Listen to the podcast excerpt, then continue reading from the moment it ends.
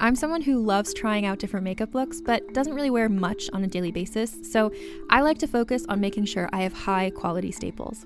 And whether you like a fresh face, full glam, or somewhere in between, you've probably seen Thrive Causemetics Viral Tubing Mascara. I've certainly seen it everywhere. You know, the one in the turquoise tube? So, that mascara, along with all of Thrive Causemetics' beauty products, are certified 100% vegan and cruelty free, which I look for in makeup, and they've got excellent quality to match. And something I didn't know from all the mascara videos I've seen is that for every product sold, Thrive Causemetics donates either that same product, another product that is needed more, or a monetary donation. They've worked with over 500 nonprofits to help with a wide range of causes like supporting cancer survivors, people experiencing homelessness, education access, and so much more.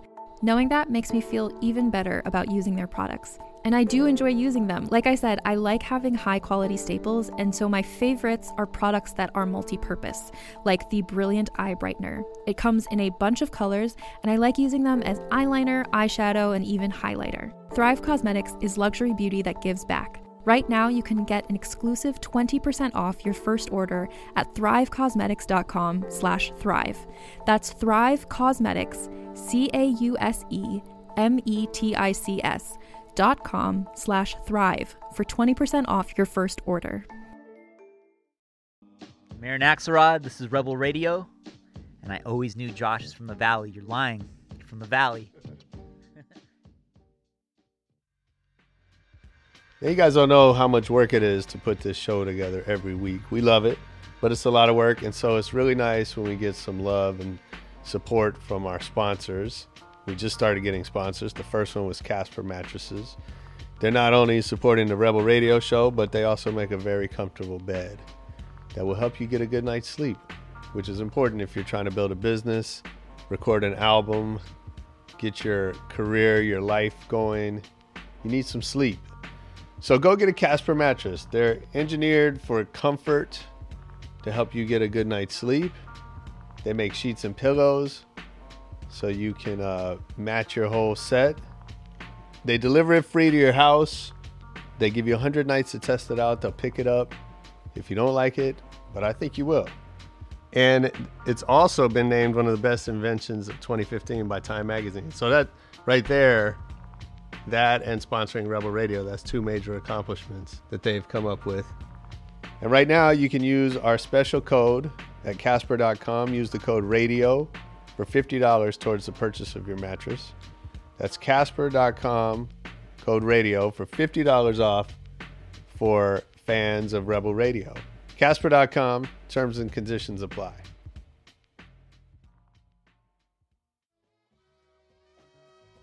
Check it out. This episode of Rebel Radio is brought to you by LegalZoom.com. I don't know if you're starting a business or dreaming about starting a business, or some of you are entrepreneurs, some of you are dreamers pretending you're going to start your own business, but you never will. No matter where you are in that, you can use LegalZoom.com to help you save time and money. And it's really a smart way to start your business. You can download forms, you can incorporate, form an LLC get your business set up and with their LegalZoom business legal plan, you can get legal advice for your business from independent attorneys licensed in 48 states. I guess you call them up and they, they tell you what to do. You can get NDAs, lease agreements, pretty much any legal documents you can think of, and you don't get charged by the hour. You pay a low monthly fee since LegalZoom is not a law firm. So get your subscription on. Save time and money starting and running your business during National Small Business Month at LegalZoom.com today. Don't forget to enter the code REBEL in the referral box at checkout so we get our credit too. LegalZoom.com. Use the code REBEL. What's up, y'all? Welcome back to Rebel Radio. I'm your host, Josh Levine. My guest today is Jeff Moore. Jeff is a noted fashion photographer, music photographer, professional photographer. He's just launched his show Endorsement here in Los Angeles, which is the unseen Cobain photos. He basically got special access to shoot inside the storage facility of Kurt Cobain's stuff. I really want to do an art show of the stuff that I have in storage. It's, it's mostly lint and unread magazines. I think you all will really enjoy that. Uh, but Jeff is a is an amazing photographer. You've seen his work, both still and music videos for folks like Jewel, David Lee Roth, Red Hot Chili Peppers, long list of musicians, as well as a uh, number of fashion magazine covers. You can check out all his work. I think it's jeffmoore.com. And right now you'll see his giant images he shot for the new T-Mobile outdoor campaign. Huge black and pink billboards all over the country. That's Jeff's stuff he's going to give us some lessons on how he built his career, on what it's like being a photographer in the era of Instagram when everybody is a photographer. And uh, my favorite thing he talks about is just faking it till you make it. He he's got some great stories about that, and about how he just stays on his hustle every day. So we'll get into all that and more right after the EDM.com track of the week.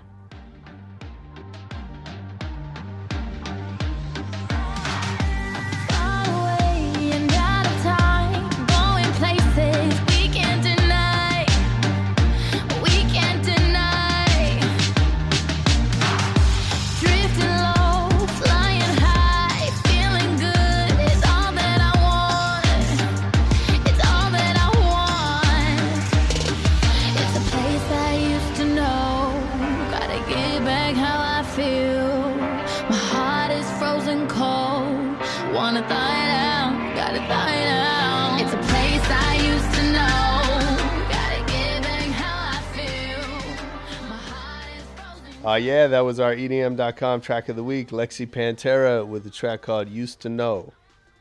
And now let's get into the interview with Jeff Moore. So we're kind of going to do a chat thing. I'm actually, I'm yeah. usually the uh, behind the scenes guy. yeah, you get to yeah, yeah. it up now. It's usually right here, right? It's pretty mellow. Yeah. Yeah, listen to that one we did with um, Peanut Butter Wolf. Oh, did yeah, you? Yeah, he's, oh, cool. He's awesome, man. Love that guy. Cool guy. Yeah. yeah. And did you know cool him? Following. I mean, I know him. Yeah, yeah. Not like texting him right now right. to say what's up, but yeah, sure. I know yeah, yeah. With, yeah. But it's funny, like he's, he's so, so, super mellow in person. Super mellow. And then he kind of brought a little energy on the on the mic, which was nice. Yeah. Yeah. Uh, um, you know, I worry when people are sometimes they're so calm that like, yeah. Try to. Yeah, we need like a monkey running around. Yeah, in the he, back. I mean, he is a real deal. Oh DJ yeah. beat maker and like what For he's sure. doing with his vinyl and all that. It's like yeah. Yeah, he is a cultural tastemaker. Yeah. for sure. No doubt. Are you a hip hop? I, I do come from hip hop. You do? Yeah. How's that? Well, um, I guess my era, growing up in like Pasadena in LA, 80s. Yeah. Like literally when like KDAY, AM 1580 AM Uh-huh. started, we would like go there and get stickers when it was in Echo Park. It was Yeah. like it was like That's a right. little radio station. We would listen to the Friday night mixtape show, Crazy. and I mean, you know, my my school is probably 70% black, Right. 20% white, 10% Mexican. So I mean, Yeah. I just grew up in kind of hip hop culture. For sure. But then um, quickly got it. I mean, so it's always been a part of me. But then I definitely got into like kind of like the alternative punk Right. rock kind of thing. So it's um, Yeah, that's the funny thing. I think L.A., Yeah. you know, New York, like, uh, it wasn't until much later that I, c- I grew up in San Francisco, which is the same way, where like, you know, yeah, there's rock kids, there's hip hop kids, there's you know, but you're kind of exposed to everything, yeah, right? And and you you know you get pieces of it, and then one thing is like your thing, yeah, but the rest of it, you know, is still there, right? And it wasn't until later that I met people that just like, you know, I, they grew up, they're like our age, they grew up on like Weezer, and like Right. they never heard, right. We You grew up on. I grew up on like EPMD when it Right. like, first came out. Yeah. And like you know what I mean like. Um, what Yeah, was it? like- Do you remember like early records that like impacted you when you were young? um, Whodini, EPMD. Um, I mean, all those like Roxanne Shante, Mhm. and actually later in life, for the last ten years, one of I guess my BFF is the Lady Tigra from La Oh, really? Yeah, Yeah. she's like she came out here to do another record, and she actually uh, ended up becoming my neighbor. Oh, She's- nice. Yeah, she's the shit. That's dope. yeah.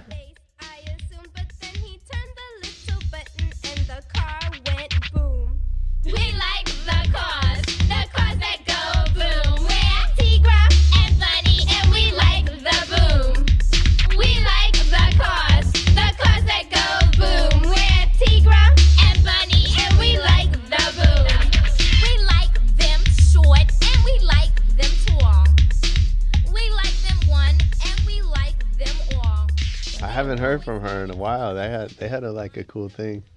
Yeah, L'Trimm was, yeah. you know what I mean? They're definitely in that kind of historic, you know, Yeah. first female era of hip hop. So so how do you know Tigra? Um, we met through like just mutual friends and Yeah. then just kind of hit. I actually shot her for URB magazine. Nice.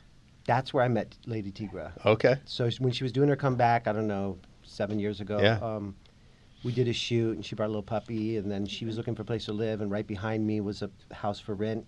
So then we became like family. She's Nice. um, she's Haitian and she would like cook up the Haitian chicken, Oh, rice and beans, and it was like Yummy. yeah, and it was like BFFs Yeah. ever, Sure. since. Through the Miami has a lot of Haitian influence, so I know Oh about God, that. it's good food. Yeah, Yeah. it's really Yeah, good food. definitely. Nice. So and then how'd you get started taking pictures? Um, let me get this gum out of my mouth. I would say I was definitely one of those kids that just was, um, you know, I, I, I like to say that for my era, I was super young because I was like nine or ten, like, you Yeah. know, with a little Instamatic camera, just kind of taking pictures of Are you gonna eat that later? Yeah, thank you. Just kind of um, taking pictures of everything. I guess uh, I always looked at life kind of like a uh, through kind of like movie frames. Um, Yeah. And I think it's just was just kind of in me. Whether like I was at the beach and I would like, man, this is like a composition with the surfboard right here and the person walking right there and Uh-huh. the ocean right here and the light hitting the person right here. So I think I was just mesmerized by uh, creating images. Yeah. And, and at first, I mean, being a youngster and a, and a, and a kid, I was like, oh, I want to be like a, a National Geographic photographer. you know, Yeah. Shoot nature and Yeah. the, the running horse and this. Sure. And then, then my joke is that I turned about 16, then I really discovered women. And Yeah. Kind of like, well, let me mold that into the whole Of course. beauty equation. Yeah. Um, it's funny now because I was like, oh, yeah, I was young at like 10, 11, starting to take pictures. But now kids are like three years old with iPhones, like Right. getting pretty great Oh, yeah. images. Right. So sure. it's it's it's, It's crazy. It's ki- it's kind of awesome as far as you know, um, you know, with all these iPhones and, and Right. digital cameras that people can just like Yeah. create and shoot. and- I mean, you tell it, you know, pretty casual, right? Like, oh yeah, I just, you know, I was into images and I took pictures, but it wasn't that easy back then, right? Like, I know it was all film. it was all film, and you you had to get a dark room, or you had to like, were you dropping stuff off at Fox Photo, or Totally. Well, I would say I definitely was one of the kids that like I was like in high school. I was like I'm going to take photography, Yeah. and that's old school, man. I mean, we Yeah. were like you know, um, you know, developing film, going in the dark room, you Yeah. know, f- uh, for class, for after class, and uh, I would say still right now I have a camera in my pocket. I've always been that kid that just Mhm. took pictures of my life, and Right. um, and, and and it's what I always suggest to people that like you know like you know assist me or intern me and they want to get into the photography thing. I'm like shoot your life, shoot Yeah. your friends, Yeah. shoot those moments. You know, you know because I, I shoot these like big you know glossy projects with all kinds of entourage and some of the pictures that get me my biggest jobs were just snapshots of is that right? of laughing Lady Tigra in the club. Yeah. You know, of of of life moments. I mean, I did this uh, T-Mobile campaign, which is kind Mhm. of on every billboard across Yeah. everywhere. the big now. pink. Yeah, all the black and white and- kind of yeah. Uh-huh, action yeah. in Yeah. Times Square. It's like everywhere, and you know the ad agency and the, the client was like, you know, we love all your your work, but really, what this campaign is, it's a section of your website called Snaps, and Mhm. Snaps is like I said, it's just my life, and I was like, pr- I was like, I got this. Yeah. yeah. You know, of course, it was like a big, huge production to to to do that, but So how do you how does that work, right? Like how do you take that thinking that's just very in the moment, uh, just a snap, right? And how do you apply that in the big setting when there's craft services and agency folks running around and yeah, it's kind of like how do you not lose that? It's kind of for that that in particular job. It was, uh, you know, obviously it was a big production. We went over to London to, to shoot it, and we casted about thirty real people. And we were when we were first casting it. I was telling the casting agent, I was like, see all these reference pictures, which you know were my homies. Yeah. Basically, I was like, these are all my LA friends. I was like, you need to find me. These people. You need to find me London friends. yeah. And then, of course, there's a whole, you know, ad agency and lots involved to find the perfect people. Um, and then the actual, uh, the actual shoot. It's funny you say that because you know I'm basically setting up a shot like I would take just a spontaneous moment of a friend. So I have like assistant holding one light and Yeah. just me and the person because I like to really get in there. We play music and we kind of get a whole high energy kind of vibe, and um, and then I look back, and it's literally like 60, 70 people. You know what I mean? Like hair, makeup, ad Yeah, yeah. agencies, Yeah, yeah. Sure. other clients, art Sure. department, this like massive set. I was I totally cracked up to myself. Not saying it's that easy because it's Right. just that's the look for that campaign, and that's kind of the intimacy I wanted to bring. Mm-hmm. You Yeah. know, and now I look at it. Um, you know, because they do advertise so much, it's kind of I just call it kind of my corporate art show. Of course. Yeah. yeah. Yeah. that's good. Are you uh, are you self-taught? I am self-taught. I mean, like I said, I did go to some you know high school classes and get some some, Yeah. some basics, but um, I guess I go went to the University of Trial and Error. Um, you know, so many rolls of film. I took to Narduli on La Brea right here, Uh-huh. and you know, like shit, it's off. You know, and, Right. You know, having to you know, because digital now you can like see and Right. Um, Well, yeah, and you can shoot as much as you want now, you right? just Like shoot, back shoot, then it was shoot. Not dead. every 36 shots was money flying out the door. Yeah, and the ironic things. I go back to some of those uh, proof sheets and film rolls now, and uh, just magic, man. I mean, there Yeah. is, you know, I there's definitely magic in film. Yeah. You know, even though I'm mostly digital now, I totally respect. I see all these skateboarders, man. They're just like into like Leicas and film. Uh-huh. You know, Hashtag real film. You know, Right. I'm Yeah. like, that's kind of awesome. But they will also get all those trips to the lab and the bills for Yeah. that too. So. right. sure. Does Wait. that sorry. Go ahead. This is very interesting. Does that change your creative process? Like, the film seems like you have to be super calculated, or like you're a little bit more careful about the shot, and then like doing digital, you can get messy, and like there's some, you know, within that messiness, there's like a beautiful piece of work. Like, how does that? How do they compare?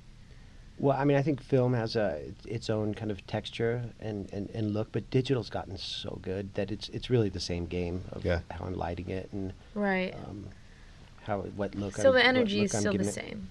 Yeah, I would say everything's the same except that any uh, professional job I do, like a client's gonna want want it digital now, unless Yeah. it's some Right. real Yeah, sure. craftsman fine art thing. But Sure. I mean, I couldn't imagine shooting, you know, twenty thousand images for a campaign and getting those, uh, you know, rolls of film developed Right. in 2016. Right. Yeah, know. of course. Of course. no one wants to wait three days anymore. Everything's instantaneously. Right. Everyone's, you know, trying to pop up at Instagram and you know. Hey, uh, you know what's dope? Casper Mattresses is supporting the Rebel Radio show. They're our first sponsor. And uh, actually, I heard from one of the homies who just bought a Casper mattress. He used the Rebel Radio code and saved $50 off his mattress, and he's very happy. I hope most of you, all of you, will take the opportunity to get a new mattress that gets you a good night's sleep. You can get matching sheets and pillows you can get your whole you can buy a whole bunch of sheets and use them as wallpaper and just have your whole bedroom caspered out if you want to. For a great night's sleep get a casper mattress. Try it for 100 nights in your own home. There's free shipping and returns if you don't like it. Go to casper.com use the code radio for $50 towards the purchase of your mattress. That's casper.com code radio. Save $50 on the purchase of your mattress. Casper.com. Terms and conditions apply. So you you've learned this craft. You're a great photographer, and I mean you don't you don't need me to tell you that. Uh, Thank you. You can look at your own website and see. but so but now, like you said, every kid, every three year old has a camera, Mhm, right? That's better than the one you grew up with in some some ways, right? So, um, what what's the difference? Like, why? It, you know, in a world where anyone can shoot decent looking images, why does T-Mobile come to you, right? And, and why? What is the role now of the professional photographer? Well, I mean, I think you know you're always going to, you know, have to sort through the weeds to find the the, the gems. Yeah. You know, because um, yeah, there's you know a billion photos out there and a million photographers, but I think certain people kind of stand out, Mhm. and you you know, uh, build your brand, your style, and they're going to come after you for that. Yeah. So hopefully you're going to stand out with what you do. Um, So how do you do that? How do you, how do you build your brand? well, it's one thing I say with photography is uh, it's probably 95% hustle, Mm. and and I hate to say that, but to work professionally, Yeah. Um, I think that's in it every is it industry. is it is so, it is so much hustle and Mhm. reaching out and rejection and rejection and then Mhm. you know get a gig that gets some attention and keep pushing away and then you know hopefully get some kind of commercial thing to pay for the art and Mhm. if there's one thing for me like i you know i never uh, gotten that like sold out like oh i only shoot for money i mean i shoot constantly every day um, i shoot something Yeah. whether it's for me for personal work for, Right. for like i said my life um, that can all kind of build into um, it's all kind of a story Right. you know my my viewpoint um, and yeah So the selling out, like, it seems like you know, for you, you're doing it for the love. Like you don't have Yeah, much of an ego about it. You're just like, this is what I do. I'm here to serve, like, and do this. It's my passion. yeah So does selling out ever come into play? For some people, selling out is a big deal. Like some people won't work with other people because that's like selling out on their personal brand. Do you ever like think about that? right well i mean i'm i'm i'm very attentive of who i'll shoot for Mhm. definitely um, So what? What? You don't have to name names, but like, what kind of stuff would you turn down? Well, I mean, there's there's certain things I just probably wouldn't be right for Yeah. as well. Sure. You know, I mean, a lot of like you know photographers they'll kind of uh, market themselves towards you know cars and they're Right. not really like I'm not a car guy. Yeah. You know what I mean? Like, could I go to the desert with my team and like make a beautiful Lexus coming down the highway? Like, yeah, Sure. like totally do it. But Yeah. but I'm probably not going to get hired for that. Right. You know. Yeah. Um, that being said, Lexus, if you're listening, because that would pay for a lot of art. Yeah. Yeah. No doubt. Um, Definitely. But, is there stuff that, that? but yeah, like- it depends, and you know, especially I also come from music. I used to, you know, in the '90s, I was kind of music video guy, man. I Yeah. just did like music video after music video after music Yeah. video. That was like the roaring era of the mu- of the uh, Videos. of yeah. the. Um, what was your first video you shot? God, my very first video was a group called Mary's Danish, Uh huh. Yeah. which was kind of in the era of Fishbone and the Chili Peppers Yeah. and Jane's Addiction. They were the uh, the new kind of band, and I was, I was young, like 21 years old. wow. Yeah. Um, First and, video. That's and then. I was literally that guy that was at all the parties and you know shows around town. Yeah. Um, and this kid Justin Warfield, who was hip hop, Of course. Yeah. he's well, he's still hip hop, but Yeah. he's got a group called She, she Wants Revenge. He came at me to do a video for Warner Brothers. Um, so I guess that was I guess my one of my first like with a budget, you Mhm. know. And so I you know when we go for, back to like for a field trip to Planet Nine. yep, Yeah. we did a song called Que Sera Sera, yeah. Yeah. and we Nice. did um, Fisherman's Grotto. Cool. So I did I did two off that record, and what's funny is you know I mean so I was young I mean 22 years old 20 23 um, doing this mix of you know alternative because it was the 90s and then uh, Justin you know gave me some hip hop and I'll never forget because I got a track from this group from New York and I, like I said I kind of grew up around hip hop culture um, and I got a, a track from this song called Leaders of the New School Yeah. and this was the very first exposure of a dude named Busta Rhymes. and it st- it stood out so much, man. I wanted that video so bad, but the nature of music videos is is you're submitting a treatment, Sure. and and I lost it to a guy named Hype Williams. Yeah. Um, That was the case of the PTA. I can't remember the exact track, but um, I think it was called "What's Next." Oh, what's next? What's Yeah. next?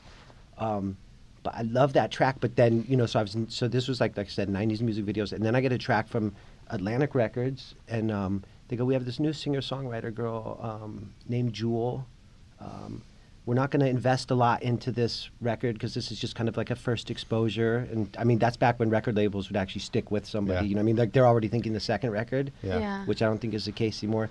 But like, so it's just going to be a low budget video, and they send me this headshot of this little 17 year old little blonde girl, like literally like in a flower dress, Yeah. beautiful. Mm-hmm. I And like, you know, I literally probably like shot in a field, and I was like, she's, she's gorgeous. And she had this song Yeah. called Who Will Save Your Soul. Yes, that was my favorite song. Right? now.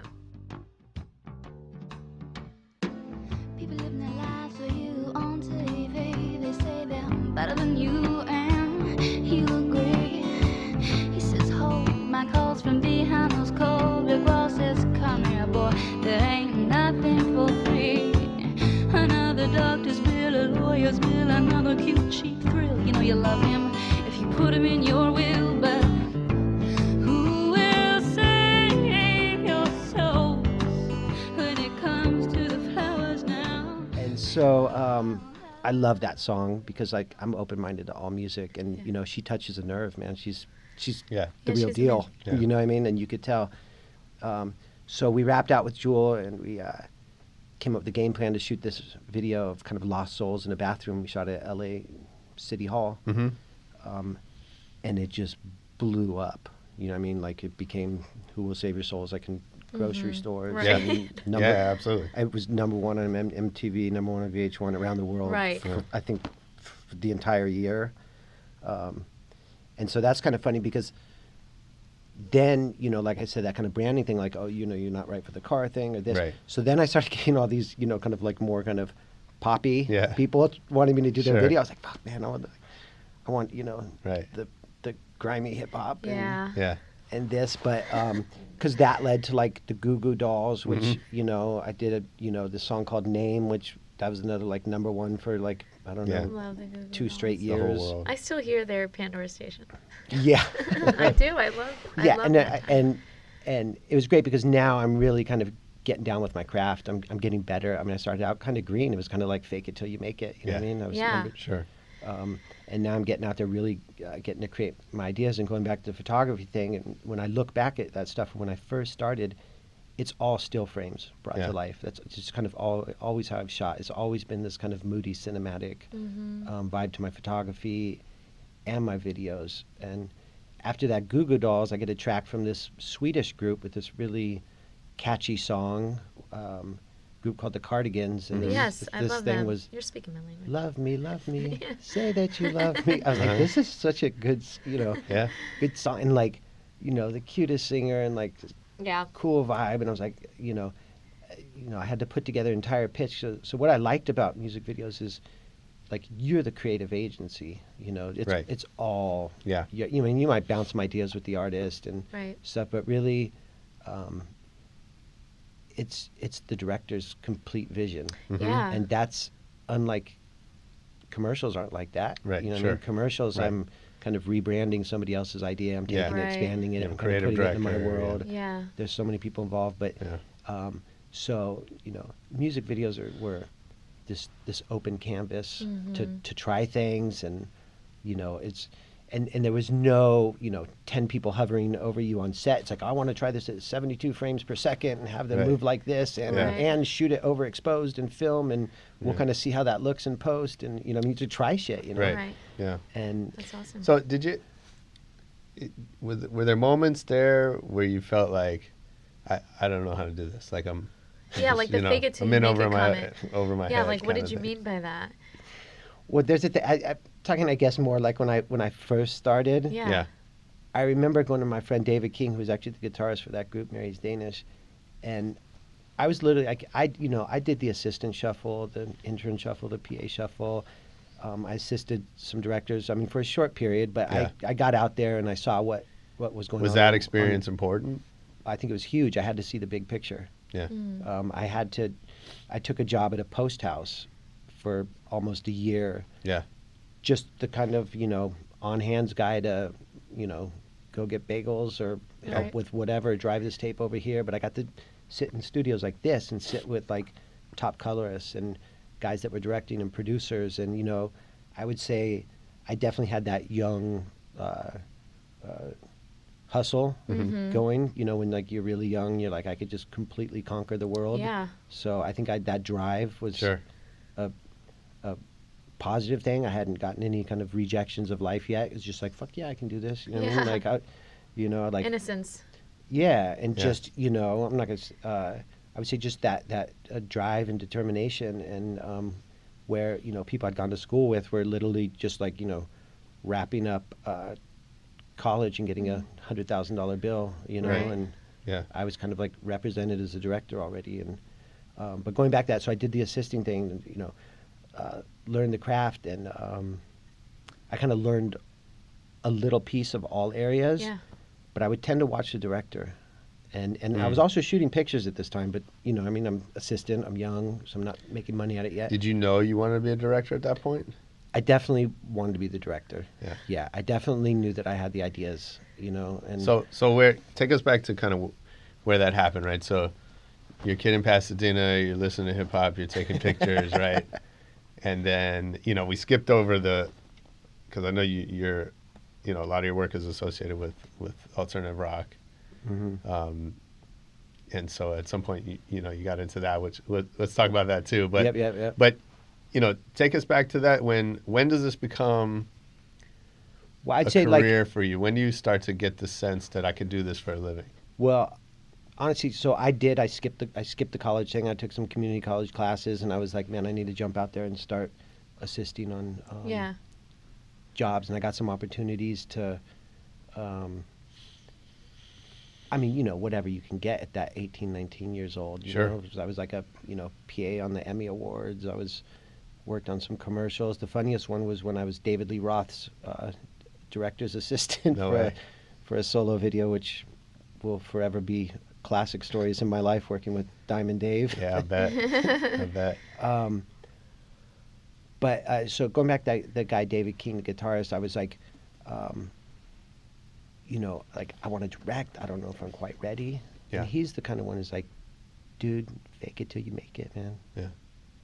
You know, and he says that. Did It's you not- get it? And it's not like I'm a. Uh, he says that, but I think that's in a way of just to kind of build confidence. Like just, yeah, just for sure. just go for it. Did Yeah. you get it though when he said that? Did it like register with you? Yeah, I was just like, man, I'm just gonna, I'm just gonna go for it. You're like, yeah, fuck And yeah. you weren't know, afraid. So, so like when just- I got, when I got like, you know, because I'd been doing everything for free. You know what I mean? That's Right. why I really respect the kids out there. You know, just go and shoot, Willing like to shoot, do the shoot, work. shoot. Yeah. Do it. Put in the work. Doesn't matter about money. You know, it'll Yeah. that'll that'll come later Mhm. if if you have something to show. You have you have to have something to show. So like when I did the, uh, you know, the uh, Justin Warfield video. Like I had a legit Warner Brother record thing that was on MTV. You Yeah. know, not all the time, but Yeah. it had got some play Yep. and Totally. word starts to spread about that. Right. So you know, that's when the next videos started coming, and that's when I really, you know, uh, so got down with the that open canvas thing, and, and Yeah. kind of like half my life, and you know, God, we're way back in the '90s, but half my life in the '90s was literally with headphones, listening to music, coming up with ideas. Right. Yeah. You know, so it's kind of just always been in me. H- Mhm. How long would you say you worked for free? Obviously, you started shooting just as Yeah. a kid, but like, Yep. how, I how mean, long was that? Uh, I mean, I still do print Yeah. jobs for free. Funny thing is, like people think, "Oh, you shot for that big magazine, you must be making so much money." Right. Editorial, you make nothing. Right. Right. You know what Yeah, I mean? Why course. is that? Because they're so big, you can. It's like kind of pays. Well, and magazines don't have money. They're not.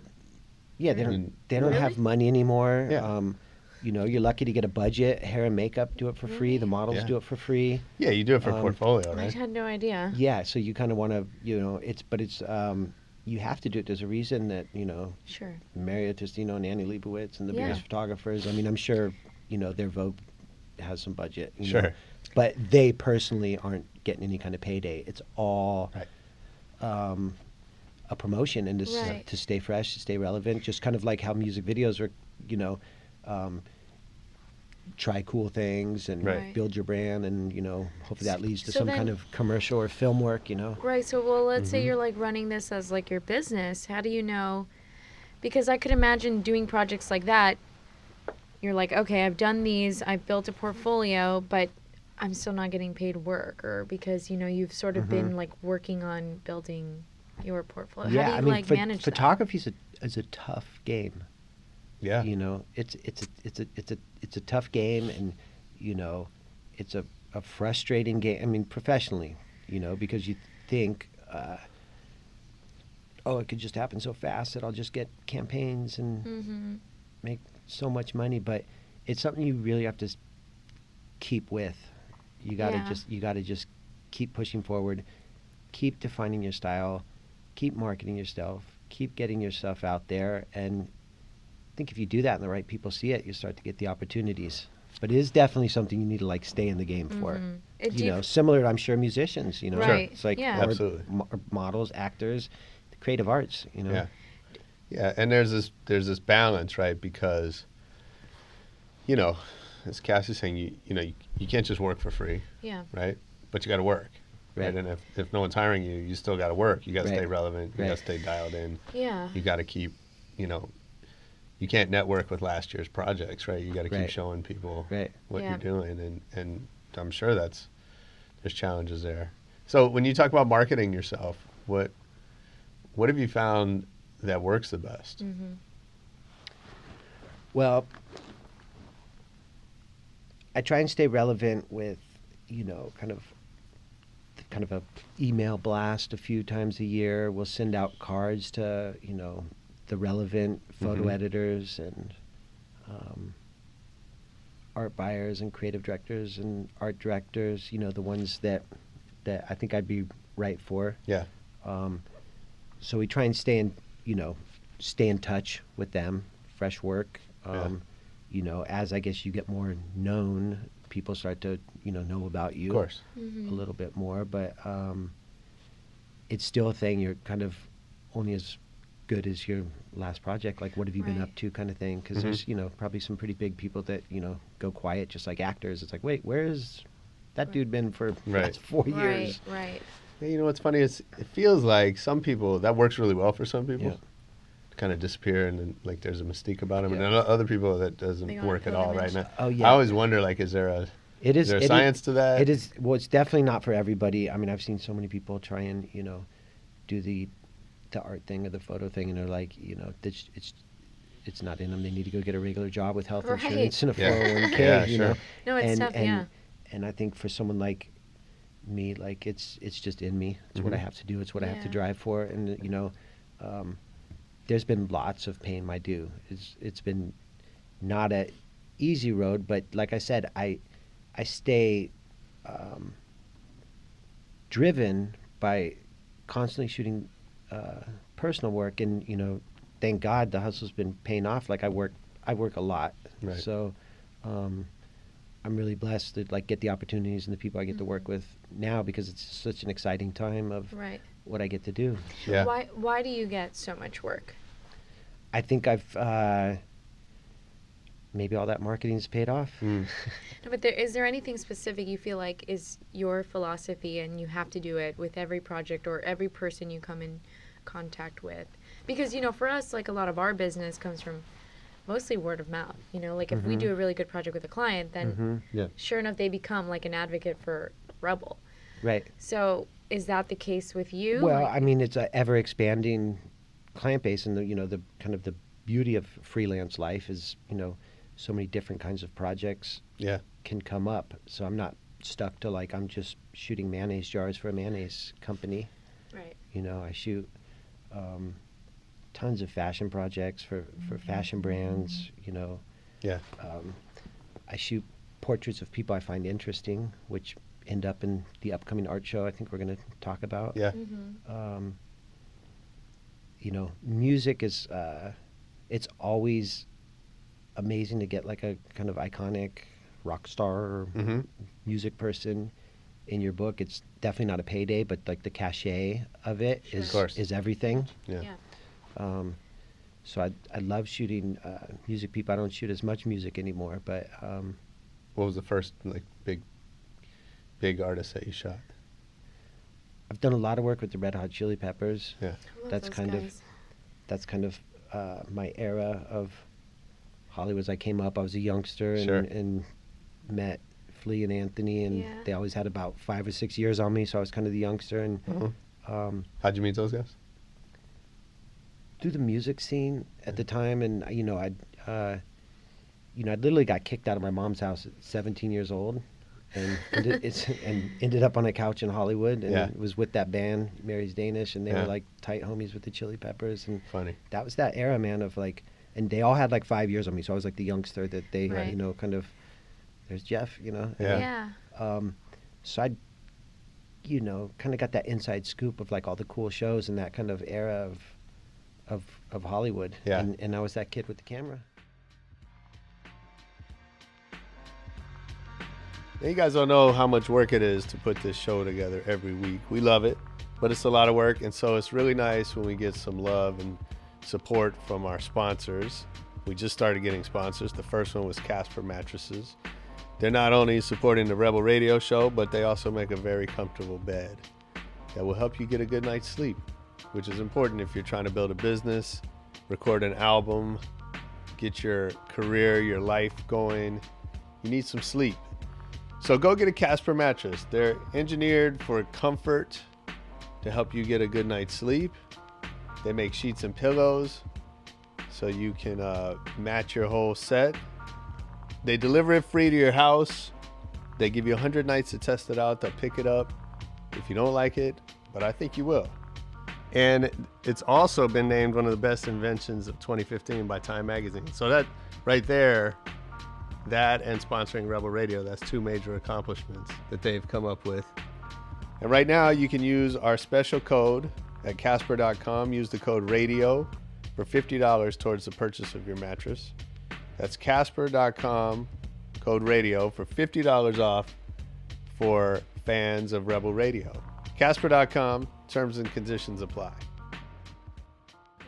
So wait, okay, uh, we skipped over something I want to I want to hear about. Um, uh, just because you know I'm fascinated with these these transitions that we make in our lives, Yeah. right? So, so it's not like you know early days you're into hip hop, and Well, I say hip hop. I definitely, you know, that old KDAY like Yeah. hip hop first starting, but I loved, um, you know, all kinds of music. Yeah, you sure. know, ska music, the, the specials, um, punk rock, circle jerks, and you know Yeah. the weirdos and all that stuff. You know, I was definitely into all that, and you know. Um, I wasn't afraid of like the Beatles or some classic shit too, Mhm. you know. So Yeah. um, you know, like I said, I wasn't like full hip hop. Right, I wasn't sure. full punk rock. I was kind of like a chameleon. I guess I kind of absorbed all cul- cultures, which Yeah. I think is kind of a good thing Yeah. absolutely, in life. So I didn't like have the mohawk, and I didn't, you know, Mhm. have a clock with a necklace around. But I was kind of kind of down with everybody, hmm you know. And I think like the Chili Peppers, man, they kind of come from that culture where like, you know, funk and hip hop Yeah. and Totally. rock and Totally. you know, and it just kind of brings it all out. yeah, it's interesting because you know we tend to think of genres in these kind of exclusionary terms, right? And, to, and and that's true to some extent, right? Like you know, I definitely had friends that like they only listen to hip hop, and you know Right. everything else was, you know, shit, right? Right. um, but that's kind of the minority. Yeah. That's sort of your core, right? Yeah. right?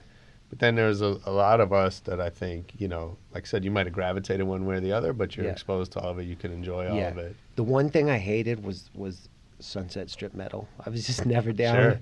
It just was never, you know, it was just never my thing. Yeah. I, I took pride in there was a, the, remember the rock club Gazzarri's? I took Yeah. pride. It was like I never went to the Gazzarri's. it's like anti-rainbow. right. Yeah. You know, Well, yeah, because not anti, but you No, know, it wasn't yeah. my thing. But those, know? I mean, you know, that was like a different sensibility. Yeah. Right. Whereas we could spend all day. There's Yeah, a lot yeah. of parallels between rock and hip, or between punk and hip hop. yeah, Specifically Yeah. between you know the, the alternative stuff, the early '90s. yeah, and hip hop, and like there's a lot of that connection.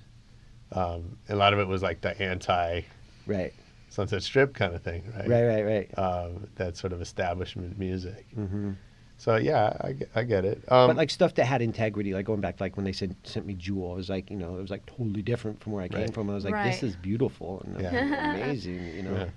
Yeah. So didn't hurt to see her too. I'm sure. She's. I mean, I've s- I've seen her. I've been in the same room with her. She's one of the most beautiful people I've ever seen. she's a very special soul. Yeah. Mhm. Yeah. I love Totally. her. So, um, you know, obviously, it sounds like you were really influenced by music early on. hmm were there photographers that were kind of influencing you in the same way? I know, I, you know, I took photography in high school and Mhm. like, I was like obsessed with Ansel Adams. hmm I, I'm not even sure why, because Right. you know he shot stuff that I'm not particularly into, but I just Right. got all about Right. Like the Ansel Adams. Like, did you have that kind of thing? Well, I I definitely say I have my my heroes. You know, Richard Avedon being a Yeah. key hero, and, and uh, all the work Peter Lindbergh's been doing over all the years, and um, the very first company I directed for um, Herb Ritts Mm. was also at that company, and he was, you know, I definitely gravitated towards that. The people that were uh, known photographers making beautiful images, and then they were also doing motion film, and like Stéphane Sednaoui, Mm. sorry, he did the first that Chili Peppers "Give It Away" video, Yeah. but brilliant photographer. Mhm. Um, like I said, Herb Ritts. Um, the other company I was with was a guy Jean Baptiste Mondino, who's Uh-huh. kind of a legendary photographer and, and director. Yeah. And I was like, you know, as far as being like a youngster and influence, I was like, I want what they got. Mm-hmm. Do you know what I mean? I want both careers. I want to be the director and the photographer. Yeah. How did- um, you know, and I think so many things I see now, like you know, people that are photographers, like, oh, I'm a director too, but it's like, I don't know if they've truly gotten out there on a big set. Like it is Right. a completely different world, and I and I got that almost harsh reality. So in these '90s, when it was like you know, I have those number one MTV videos, I was like, oh, I could just do the photography thing like professionally, get huge gigs, like so easy. Right. And it's a completely different world. Mm. Completely. Really? You know, it's a whole different set of like art buyers and creative Yeah. directors that deal with photographers Right. this building the portfolio thing, building the brand in that world because the still frame, you know, still moment is is um, it's just much different than than the motion world. Yes, you're creating images, but as far as like you know, um, being hired professionally, it's a, it's it's a, it's a different game. Is it a different skill set? I think so. Yeah. Definitely, definitely, because it's something where um, it's all your eye, it's all your communication, the intimacy you build with the person or the scene you're creating. Right. Yeah. Um, where you know, um, directors, um, if you have a good team and a good set, there's so many people involved, and I would say, I learned so much from that working with great cinematographers Mm-hmm. you know, going back to my like trial and error kind of thing, to I learned so much about light directing music videos Mm. because I got to work with some of the, these greatest cinematographers because you're on the job, you could hire them and Right. they become your friends and you Yeah. do jobs. So to to see what happens with light, um, you know, but with motion film, it's always you know. Um, uh, continuous light, Mhm. and then you know, working with photography and strobes and this, it's that's a whole technically, it's a whole different thing. So, Right. um, Mm. How does that um how does that change you when you're you know, you haven't met these kind of photographers or directors before, but you've imagined meeting them and now you're like on set working with them and kind of having coffee with them, maybe eating at the craft services table, but how does that how does that change you? What working with like Yeah. dr- cinematographers Or and- like these big, you know, these big name photographers and directors. Well, I wouldn't so much be on set with them because I'd have my own set, Mhm. but what um, we would be at the same company. Right. Um, so it'd be a lot of times of just like kind of like um, wrapping out at the office, and I think there's kind of a artist camaraderie, Mhm. you know, unless it's some asshole that thinks he's too special. But Mhm. most Yeah. great great artists I've met are pretty cool with Yeah. um, helping others. You know, there's a company called Palomar Pictures, one of my first companies, and a director named Gore Verbinski, who went on to do um, all the what's the Johnny Depp one with the pirates? Mhm. Yeah, ma- what is- Pirates of the Caribbean. Oh yeah, kind of like the, the trillion dollar. Right. Yeah. So I mean, he went on to do all those. Yeah. I mean, amazing director. And um, he definitely had some years on me. I was definitely the youngster, and I would bounce ideas like, "What do you think? Like, how exactly? If I wanted to try this idea, take the time, you know." And Mm. from that company, I got wooed over to um, Ridley Scott's company because then I guess I was kind of you know hot young video guy, and I was the heir of like Spike Jonze was doing tons of videos and Mhm. Dante Ariola and. Mhm. Um, so I got swooped over to uh, Ridley Scott's company, and um, which was, you know, kind of huge for me at the time to be around that caliber of, talent, and um, you know, such a amazing area. And same thing, like I'd go in the conference room, and literally it'd be like production designer with huge um, replica sets for that movie Gladiator, which you know, what I mean, like Yeah. I was like, I mean, I'm still like a kid that's like impressed, really impressed, like, and like, holy shit, how'd I even get in this room? Right. Sure. Do you know what I mean? Like, I'm Yeah. the kid that got like kicked out of my mom's house when I was 17 and on a couch in Hollywood, and you know what I mean? Like, um, so I do, I still, even now, all these years later, I, I like giggle at some of the situations I get in. You know, I Mhm. don't take it for granted. I think, um, you know, it could all vanish. Right. Sure. You know? No, yeah. I- How do you how do you stay in touch with that? I mean, uh, you know, I, I I can relate to that sometimes. Just marveling at whatever room I'm in. That Right. why are these people talking to me? You know. um, but you know, uh, but they are for Yeah. a reason, Yeah. right? And you, you Yeah, like me being here right now. Okay. I used to hit that bar across the street, man. you know, like, exactly. Just a youngster knucklehead around here. For Yeah. sure. I'm up here in this fancy studio with you guys. yeah. Yeah, I mean, how how do you reconcile that, right? Like, you know, I guess on the one hand, like that, that innocence is kind of important to Mhm. hang on to. Yeah. On the other hand, you know, it can, speaking for myself, it, it can kind of inhibit your your confidence in some ways, right? Mhm. Because you you uh, you know you have earned a seat at whatever table you happen to be at. hmm Um, do you ever is that a conscious thing for you? Do you think about that, or does it just sort of happen? Um, I mean, I think I don't, like I said, I don't really take it for granted, and I kind of stay um, excited for the people I'll meet. Yeah. You know, and I think even like people know that are pretty damn famous, man. They go through the same thing. I remember Yeah. talking to somebody I knew that literally was nominated for an Academy Award, and he had that kind of artist doubt of like, dude, like people are gonna find out, like I don't know what the hell I'm doing. Sure. And here I'm thinking, I'm like, dude, you're nominated for an Academy. I'm not gonna say Right. the name, but like, yeah, yeah, of course. I mean, literally, it's just someone Yep. nominated for an Academy Award, like one of the top actors.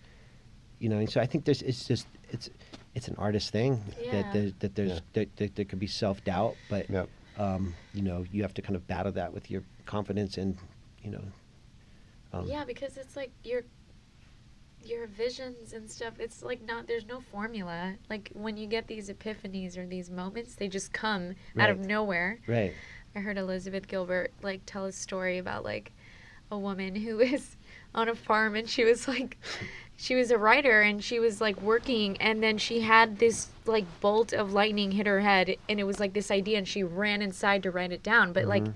you can't plan those things and she's a true artist so it's Mhm. like you're kind of subject to those moments. So it is i could understand why it could be a roller coaster. Yeah, I used to always have a, a notepad and a Yeah. pen. Now I'm kind of getting down with my notes on my iPhone. Uh-huh. Yeah. Just whole thing, just, Sure. Because it's true, like some like idea of like I have to create that. I got to shoot that. somewhere. right And it might be a while down the line, but I kind of have my endless thread of. Uh, Yeah, you don't. It's crazy. Malcolm Gladwell talks about like when he used to ask the athletes, like, how did you, how did you do that thing that you did? And sometimes they don't know. It's like Mhm. muscle memory or whatever. Yeah. But as an artist, I can only imagine like everything you experience and see goes into this bank that later Mhm. then becomes something else. You know. It goes into your yeah your arsenal. right. yeah. totally. you know, you kind of uh, sounds like there's like a. I don't know. You make it sound really easy, right? Like, you know, I'm a Get out there, kid, shoot. and, and you know, I'm hanging out with Mary's Danish, and then next thing you know, I'm shooting the Chili Peppers. Next thing you know, I got a number one video, Uh-huh. right? And and I know it, it's not that easy, right? Obviously, but what? So, what are some of the the, you know, failures or, or obstacles? You know, give us something that you know you, that you're like, I, you know, I, I'm gonna have to overcome this.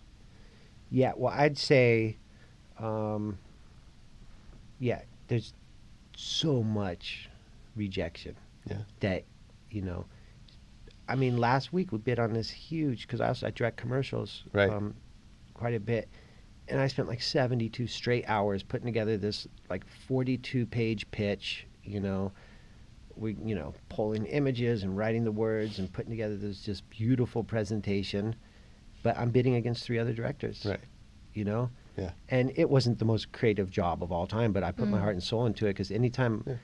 You want it to doesn't matter what it is like if, if i commit to a project like they're gonna they're getting all of me you know what Yeah. i mean like i'm not just Yeah. gonna half play it um, so we put together this huge presentation of course then there's like producers doing all the bids and all this stuff and the phone calls with the producers and da da da da da didn't get it hmm Yep. You know that was Yeah. just last week i actually wouldn't have been able to do this radio show because i'd be in Yeah, pittsburgh shooting a commercial right now Right. um, but Well, in that case, we're sorry you're here. um, yeah, no, I but, there, it. but, so, there, but there's been so that's like up to now yeah, um, and you know uh, there's been a saying and you know say what you will i'm not religious at all but there's a thing of rejection is god's protection Mm. so um, Yeah. I've, I've overused that one you know Yeah. but it's helped me a lot you know, i mean Yeah. god Yeah. whether it's the ocean whatever Everything but i was like a you know what i reason, mean not to get all you know spiritual on you guys but No, So I like can it. step- definitely take been- it. No, but we there love is- it. but there's so much you know. Yeah. Um, like, God damn, I didn't get it. But then I, I've always been an optimist. I mean, where one door closes, another opens. I'm also been uh, a realist where, like, you know, I didn't try and get into some uh, lifestyle that I couldn't afford. You know, there's always that artist thing that, like, all hell breaks loose. Like, I'm eating, you know, Haitian food with Lady Tigo in our little compound. You know what I mean? And we're good and we're happy and we're, you know what I mean? Like, Yeah. it's not about the money, you know? Is It's there? about- Um, yeah. I mean, obviously, there's a lot of temptation for that. I don't know, you know, but you're you're in the middle of Hollywood, hanging out with rock stars, right? Yeah. There's a, there's a lot of shit to buy, and Right, right. you know, those those lifestyle Keep up with. choices can can kind of creep up on you. right. Um, have you had moments of thinking about that? Like, I mean, I, don't know. gotta- I think just where I came from, I just never bit into that whole part of Hollywood. You know what I mean? I don't Yeah. come from. I don't come from money. You know Yeah. what I mean, I'm the youngest of three kids. Um, Right. Single mom that was a teacher her entire life. Wow. Mhm. There's no Hollywood nepotism in my family. Like I, you know, found my own way. Yeah. You know what I mean? There was nothing handed to me. Nothing. Mhm.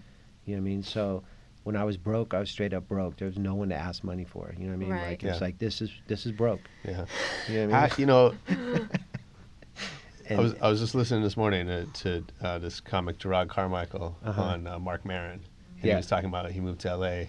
and he was living, you know, four people in the studio. Yeah. Sleeping on the floor and not a dollar to his name, and you know that you, your story might be different, but Yeah. you know, I wonder like how important is that phase Mhm. to keeping people grounded and I, I think it's honestly it's it's huge. You Yeah. know, I mean, of course, there's always going to be the people that get it handed to them. sure, You know, and um, even this thing I saw. I mean, God bless the kid, but um, what is it? The David Beckham's kid, 16 years old, Yeah. just got to shoot the uh, Burberry campaign. is that right?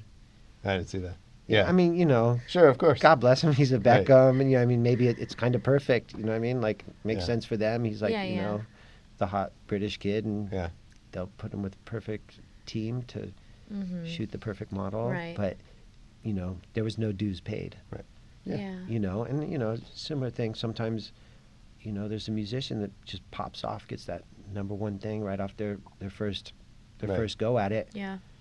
but then they fade. So you young kids coming up, have David Beckham as your father, and then it's all good. Right. Then you don't need the uh, Rebel Radio show to teach you how to be successful. Right. Um. No, but I think I think paying your dues is is Yeah. is huge, and you know, I mean, everybody comes from different resources, and you know, but I, I, I still think it's, you know, to pound the pavement, to um, to go through some rejections, Yeah. Build some and character. then build some character, man. You know, I think you know sometimes maybe that could kind of uh, turn someone into you know it's kind of an egomaniac if it's like. I've seen too many people come through Hollywood and just kind of think they're the shit. You know what I mean? Yeah. It's like later, dude. You know Yeah. Yeah. and I've- also I've they're not real and also like people i've you know pretty much the people i've worked with and like to shoot are all pretty cool Mhm. Yeah. and we all get along um, you know uh, but when you you know hear about these people that just kind of hollywood fucking goes to their head you know and it's like Right. i guess from i'm from here i just kind of laugh i'm like okay dude you know Yeah. Yeah, I mean, I, I've definitely seen that, and I always feel like the the signal to me is like people, you know, thinking something's beneath them.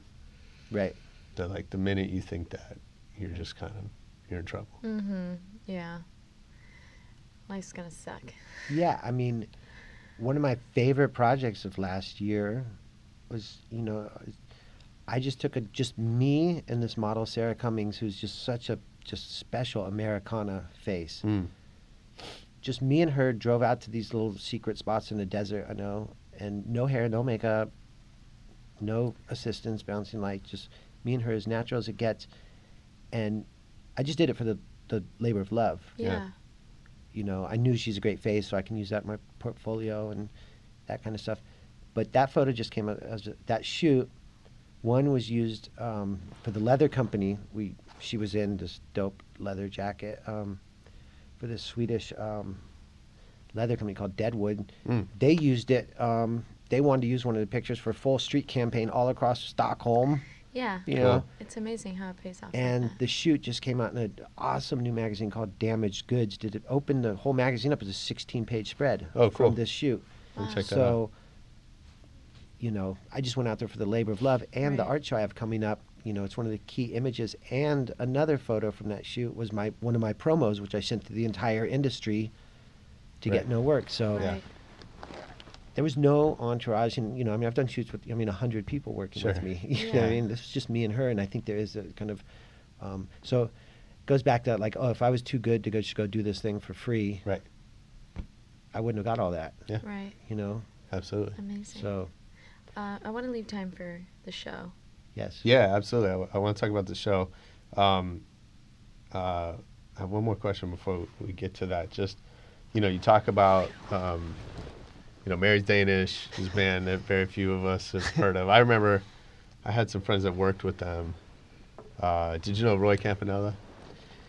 yes, So he's yes. I remember. was an old friend of mine, the Yeah. grandson of the of basketball, of the that's baseball right. That's right. That's right. Um, and uh, anyway, he he had done some stuff with Mary's Danish, which is kind of the only way I know about them, Uh huh. other than maybe just being around L.A. But you know, and Justin, same thing, is not famous, but he was really influential Yes. to a lot of people. And you know, we had Adam Twelve on the show, and Okay. um, and you know, I think a lot of people have been touched by Justin and his music, and Mhm. really just showing people that they could make something different than the sort of mainstream Right. hip hop at the time, right? Right. And so, um, you know, I, I guess I'm wondering about that role of the kind of like non-famous influencer. Mm-hmm. You know, we there's so much talk about influencers now, and it's Mhm. you know, and the Kardashians are kind of like the The- you know the the poster for Right, that, right? Um, which is this idea that you know everybody knows you, and every piece of you know everything you say or content you put out like gets Attention. a lot of attention, right? Mm-hmm. And yet there are these people in music, I imagine, in in photography, because photographers tend to be less famous. Mm-hmm. You know, we could, you know, guys like me can name like f- four or five really Right. famous photographers. Right. Right. Um, so you know how how important is that, and and how uh, damn, I don't even know what the question is, but you know, I'm wondering just about that that role, you know, of, of influencers. Like, is that a goal of his to ever reach? Sure, that what that's a you're asking, question. like- no, but but uh, but maybe let's ask that. Like, What how, of like the of the ones not as known? Nah, I. I, I wouldn't imagine it's your goal to not be super known, but Yeah. I think like um, How important is it to be known in the industry versus the public? yeah, sure. Well, I don't. It's such a funny time right now because, like, you know, this whole kind of Instagram culture and Yeah. all that. Like, you know, I'll come across someone like I've never personally fucking heard of, and there's like right. eight million people. Some, you know, Yeah. And you're just like, what London the model heck? actor. I'm like, who? Like Uh-huh. eight million people. Tons of photographers. I'd never heard of them. Like, they have, what do you mean, like three hundred and fifty thousand people shooting like you know. A road trip with their girlfriend in, Right, in, right. like, Alaska or something. I'm yeah, like, I follow some of those. beautiful pictures. you know Yeah, I mean? yeah, I follow some beautiful. Right. Um, you know, and mine's only like four thousand. I'm like, damn, I've shot some like legit shit. No, I mean, so, that's- so I don't know how much like um, uh, uh, sway I have in kind of like like that social media world. I mean, Yeah. maybe it'll grow. From But, there. does, that- but I'm- doesn't I'm like- matter. but it doesn't matter to people like you know who are established in the industry, or does it matter? Like to have that social. I don't know. I think identity. it's a, it's a changing time. I mean, Mhm. I'll let you know the jobs I shoot like promote it, put them on billboards or TV or Right. magazines, and I think probably gets a lot more exposure Yeah, of course. um, in the face of people on the street Right. actually seeing my work. And obviously, it's not about that, but you want your stuff. Who doesn't want you want your stuff to be seen? That's why Yeah. you're doing it. I mean, that's of why I'm doing, you know, an art show, and you know, I want Mhm. my stuff to be seen. But I do it for me.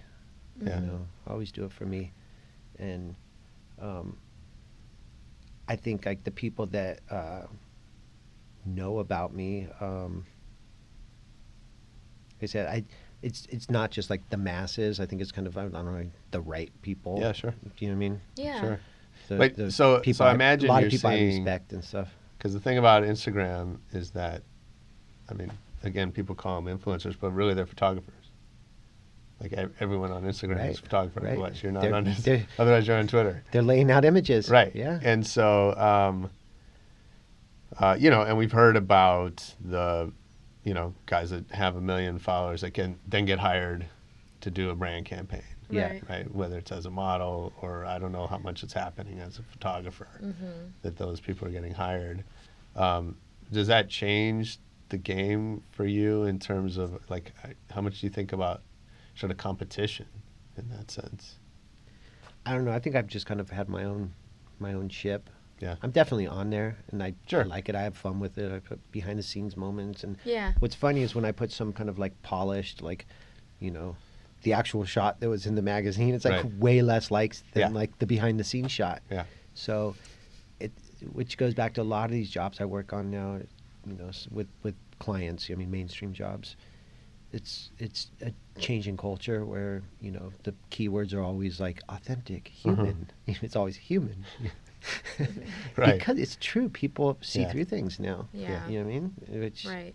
in a way is kind of awesome, but it's a, it's a different time where things before it could maybe be a lot more kind of art directed and stuff, and now they, people are looking for real moments. I mean, I did this job where I went to twelve or eleven countries for Facebook. Yeah. Facebook hired me to go around the entire world, Right. and um, yeah, the keyword just human, Yeah. authentic, Yeah. real. Yeah.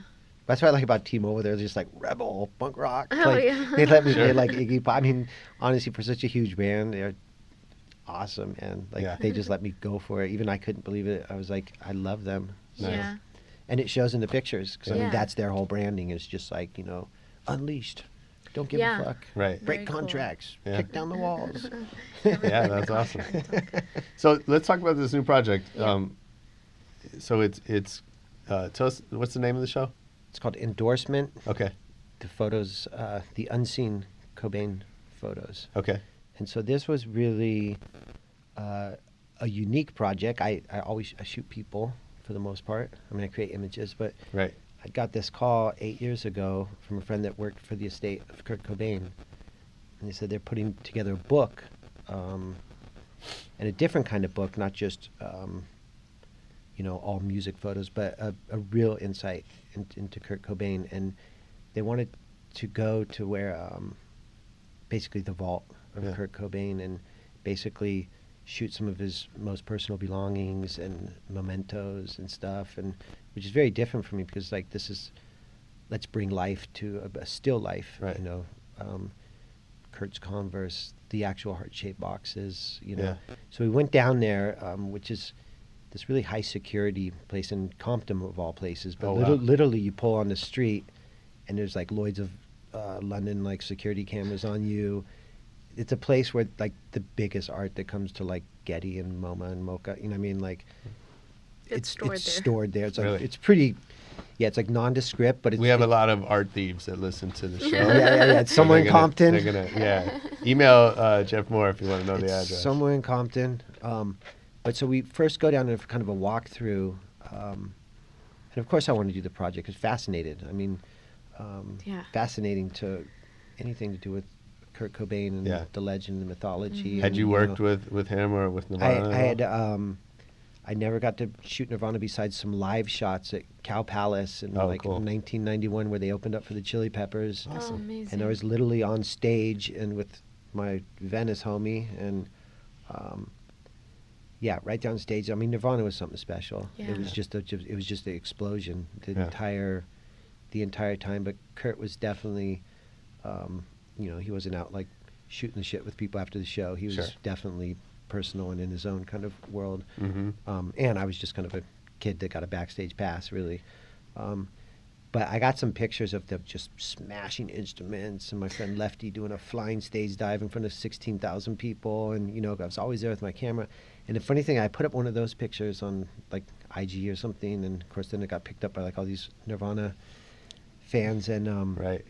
someone had, I guess, Googled the date of the, because I didn't even remember the show. It was like Cow Palace, I don't know, 91, 92, but of course, you know, what I mean, internet now, they're like, Yeah. Oh, that was the Cow Palace show, 1991, New Year's Eve. And we went to YouTube. Somebody sent a link to YouTube, and a guy standing right next to me was videotaping it, but this is like No way. 1991 Yeah. videotape. Sure, look and, great. and, and like literally right when Nirvana's, it's the encore and they're smashing their instruments. You see me step in. Oh man, No that's way. so crazy. It's so weird. yeah. it's so crazy. Snap the picture, and um, yeah, it's such a trip. Like everything is kind of like geotagged and Yeah. Yeah. database. And but Absolutely. for that moment, that there was literally a dude next to me filming it. It was kind of a trip.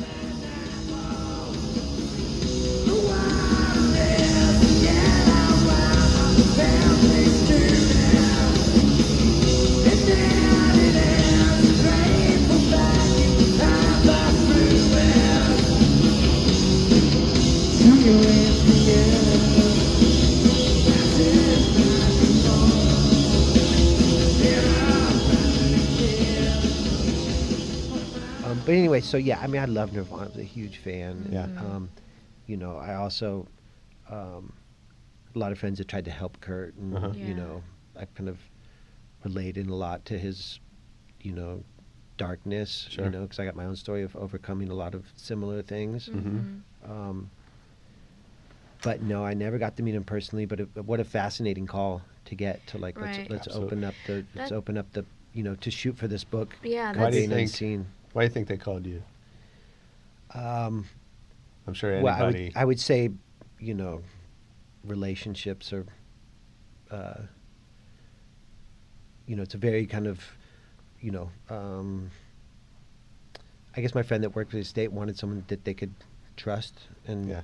you know, Right. I don't think they put it out to a lot of like photo agencies and stuff. Sure. I think it was kind of a direct call that like, do you want to do this? Mhm. Right. You'd be right for this.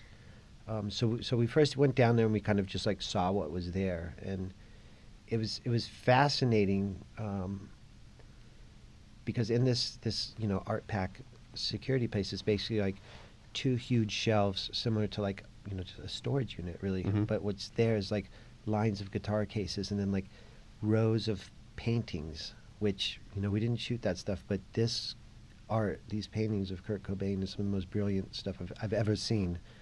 That could, you know, and I'm sure the estate is going to roll with this. It Yeah. should it should be in museums traveling around the world. Yeah. Right. Right? It's so beautiful his his paintings, and that tapped me into like this is we're exposing more of Kurt the artist. I mean, people know him from the songs and stuff, but Right. so I love the concept of the book, and and um, so we went through and um, opened up containers of different things. You know, so, like I said, similar to a storage unit, and which in a way was kind of sad, because you know here's like you know the legend of his his music and his stuff, and there's so much reach, and but all Yeah. said and done, it was these two s- two storage unit shelves filled Yeah. Sure. with tubs and cases, and just like you know if our stuff was in a storage unit, you know. yeah. Right.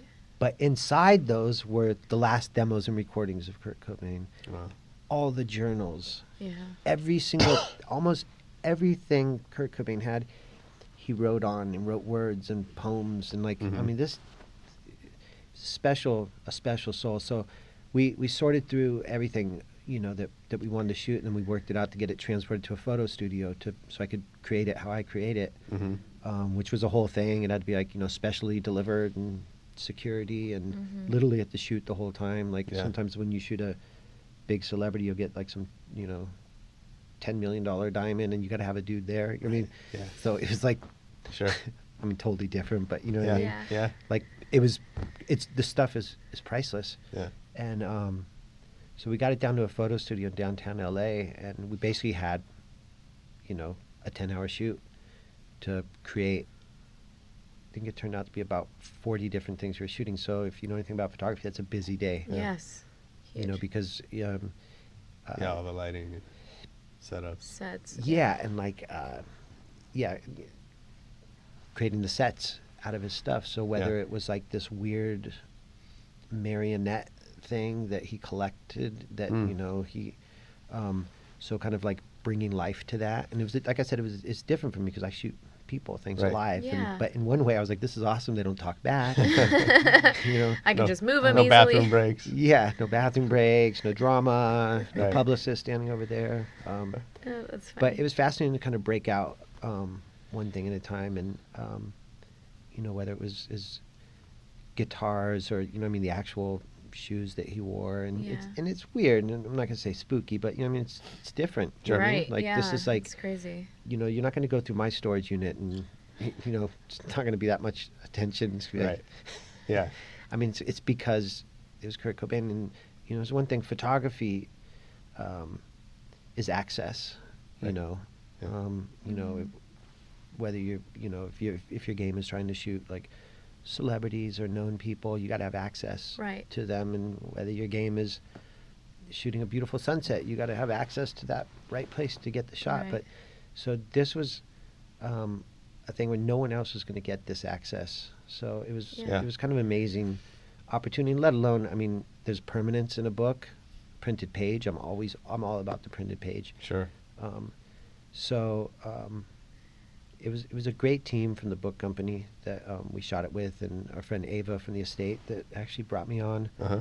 Um, and the book came out, um, and like I said, it was it's actually out of print.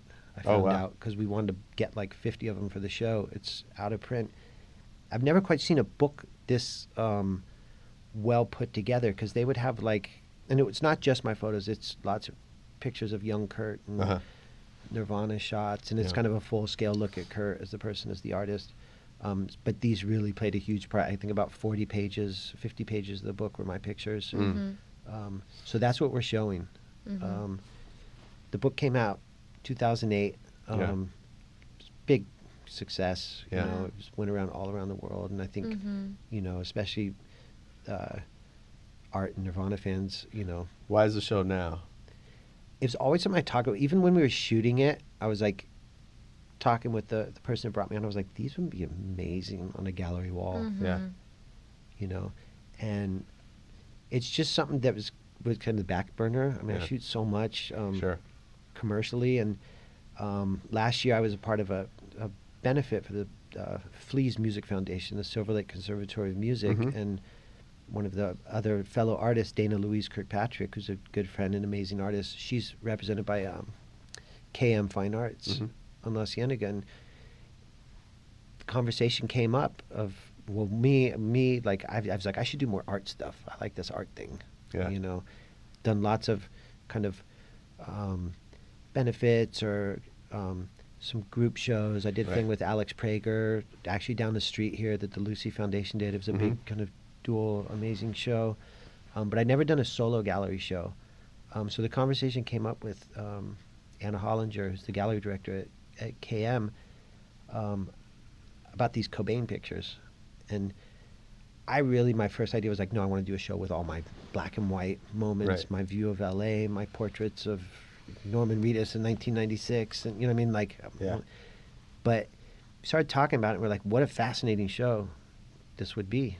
You know, Mhm. going back to like, I always knew it would be a amazing show, and then it's like, I don't want these things to just sit on my hard drive. Yeah. You know, like, I want to make big fine art prints of them and Yeah. and show them. Mhm. Yeah. And when we started printing them, it was really just like, holy shit! Like, Mhm. it's just because once you then you put it at a fine art level mm-hmm. and you see it like big. I'm doing like some six foot prints and Oh, Oh, wow. wow. um, yeah, that's big. working with um, uh, this guy, uh, well, Contact Photo Lab downtown is one of the Chris, Mc, uh, Jesus, what's his last name? Chris at Contact. um, really the the greatest printer Yeah. in Los Angeles. Right. Um, so we worked really, really hard to put together some really beautiful fine art versions of these, and um, it's awesome. They were in the book, Mhm. Mhm. and now it's, they're Mhm. going to be on the wall, and it's a it's a huge selection. Um, doing about twenty seven prints of the Cobain stuff, and going back to like, well, that's not my normal style, Anna. The, I want to show my other stuff. The back half of the gallery, there's there's a big gallery, yeah. is my kind of up doing a big cinematic black and white montage of Oh, cool.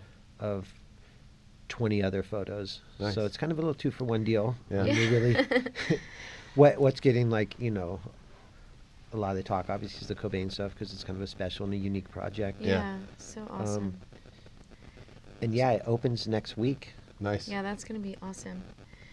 And how how long will it run? It's February 11th opens to the public and runs till March 26th. Oh, Okay. That's a good one. And um yeah, I think anybody should try and get down there. Yeah. And, and, and see Yeah. this stuff. We'll be there. Um, You for coming? sure. For can sure. I, can I ask you, for, when you're, I work with photographers who shoot a lot of product stuff, you know. Yeah. But this is different, I assume, because there's so much sentimental value in every piece, right? Right. There's like a story behind it. How did you prepare yourself to like shoot these pieces? Well, I think we kind of, you know, I always kind of like sketch out kind of a shot list for the day and kind of, a, I guess, kind of a rough stick figure storyboards of what I want to get across. Um, but we we had to um, also move fast Yeah. because we only got, you know, you get eight hours with this stuff because I had to get back to the Right. to the high security storage Right. with the dude in the van and the you know um, but i mean I kind of like mapped out the, the the shoot day and for what each thing was and what i could bring life to it like there was um, uh, these statues um, the statue sculptures that he collected that i could he kind of like painted over the eyes and like i said he touched everything Mm. um, so like going in and uh, shooting almost like a portrait I would of you know Clint Eastwood or something. You know, what I mean? Like Yeah. giving life, like boom to this steel frame object, and like the journals. The, the really special things were when we broke out these heart shaped boxes. Yeah. Because it was like you know, I mean, I love Nirvana and you know that song heart shaped box, and of course course. there's all that Yeah. stuff. And I was like, just like, holy shit, dude, these, these are the fucking heart shaped the boxes box. Yeah. Yeah. and we opened this one and inside it was um, and apparently kurt and courtney would kind of share this with each other. It was kind of part of their thing which is beautiful like their their love story was these heart-shaped boxes um, but i think um, well this one box we opened and there was like um, some bunch of leaves and these rosaries um, so it was kind of his special box right? And there was a piece of the um, roman colosseum which if you know the history of it, um, Kurt's last um, time on Earth, um, he was in Italy and he had overdosed. And apparently, when he was out there, he broke a piece of the Roman Colosseum off, Oh wow. and that was in the heart-shaped box. And um, Pretty sure that's illegal. yeah, yeah, and all these hairs, which was kind of weird. And I think that was part of their things. And oh, that's a trip. when you shoot like high res like Hasselblad lens and like big reproductions, kind of a trip that like this Kurt's hair is there, Yeah. Yeah, too, that's which is so you know it's a little spooky and you know um so it was eight years ago, so that's why I was fully all about the iPod too. So I had just had iPod shuffle going Uh-huh. Mhm. with like a trillion songs and What do you play? And I just put on like random shuffle right. Were you listening to Nirvana or it's just no, we were just a random random shuffle. Yeah. I, I literally probably had like only like you know maybe one Nirvana record on there or something. Right. Trillion songs, well not trillion, but you know what I mean.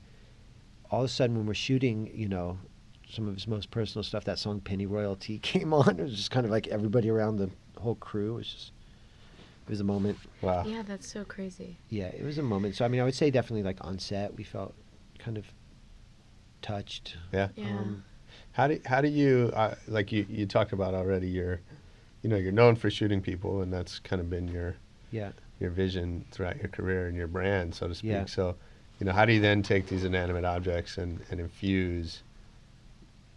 You know, I imagine a job like this, you want to do justice to the material, but Right. you also want to give it your voice. Right. How do you do both? I mean, I think I just tried to.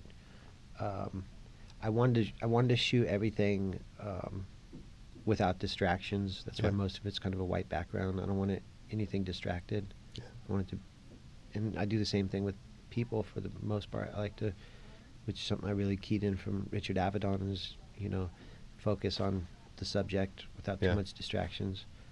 Um, which doesn't mean I don't like shooting people on location too, Mhm. but.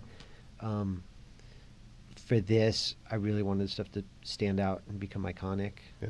Um, give it a life of its own. Mm-hmm.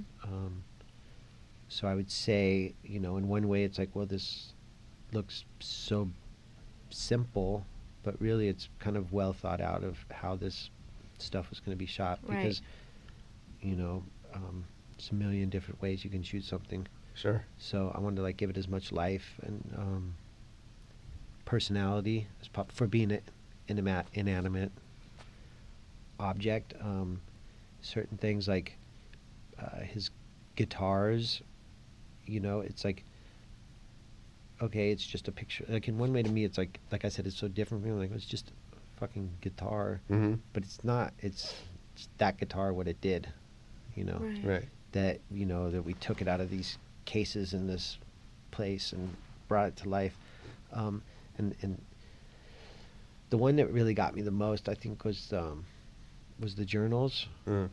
because they'd also that was a big book where they they published a book of just his journal writings Right. and um, like going back to just like how priceless this stuff is. Yeah. It's so we really I I spent some time kind of like laying out a lot of like kind of uh, the right uh, journal pieces and um, uh, lyrics that handwritten lyrics and kind of you know kind of I guess created kind of a, a set Yeah. with with the lyrics and then and, then- and then the, the tape collection that was like holy shit like this is like what's in here it's amazing Yeah. so So cool. That's so cool.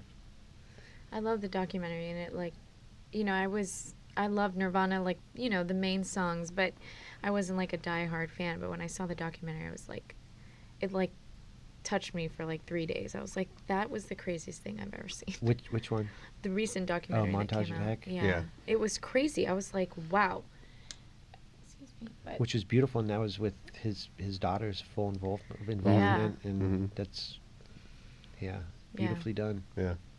and you know what a tribute to this person all these years later it, this kind of phenomenon just kind of keeps growing I Yeah. know, it's so crazy. So, uh, as a as a music guy and a, and a rock guy, in particular, um, what's the um, where are we at now? with music Yeah. Well, I mean, I think you know the youngsters are just gonna keep keep bringing it. I just saw this group the other night called Dead Dawn, which I'm obsessed with because they are just like bringing the full rock, just Really? getting drunk, smashing shit, and I'm just Yeah. like kind of living vicariously through them. Yeah.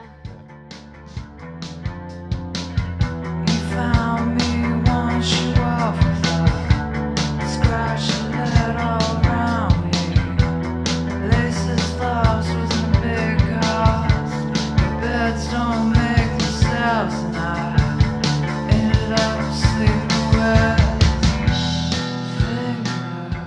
So so sounds like you, you kind of keep up.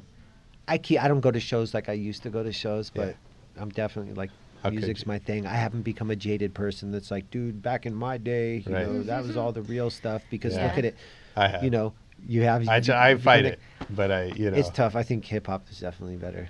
90s and well, a lot of yeah, shit. You're right. Huh? No, Yeah. No, no. I mean, like no, there's, there's, there's so much stuff has got kind of like you know, uh, poppy like a record company get behind one single if it Right. doesn't pop off, and yeah, there's so much trash out there, Yeah. and this kind of but you do see kids that are still yeah. I mean, I They're try all and in. keep up with like the raw dog like Yeah. local scene, you Yeah. know, of people that are that are that are really going for it, you know. Yeah. But of course, yeah, I have my my classics, you know. what I mean, like rest in peace, David Bowie. There'll never be another. Sure. You know? Crazy. Sure. It feels like, uh, you know, I know people have been claim, proclaiming rock dead since, you know, the 60, like, uh, I forget when Rolling Stone announced Uh-huh. it the first time. And, Right.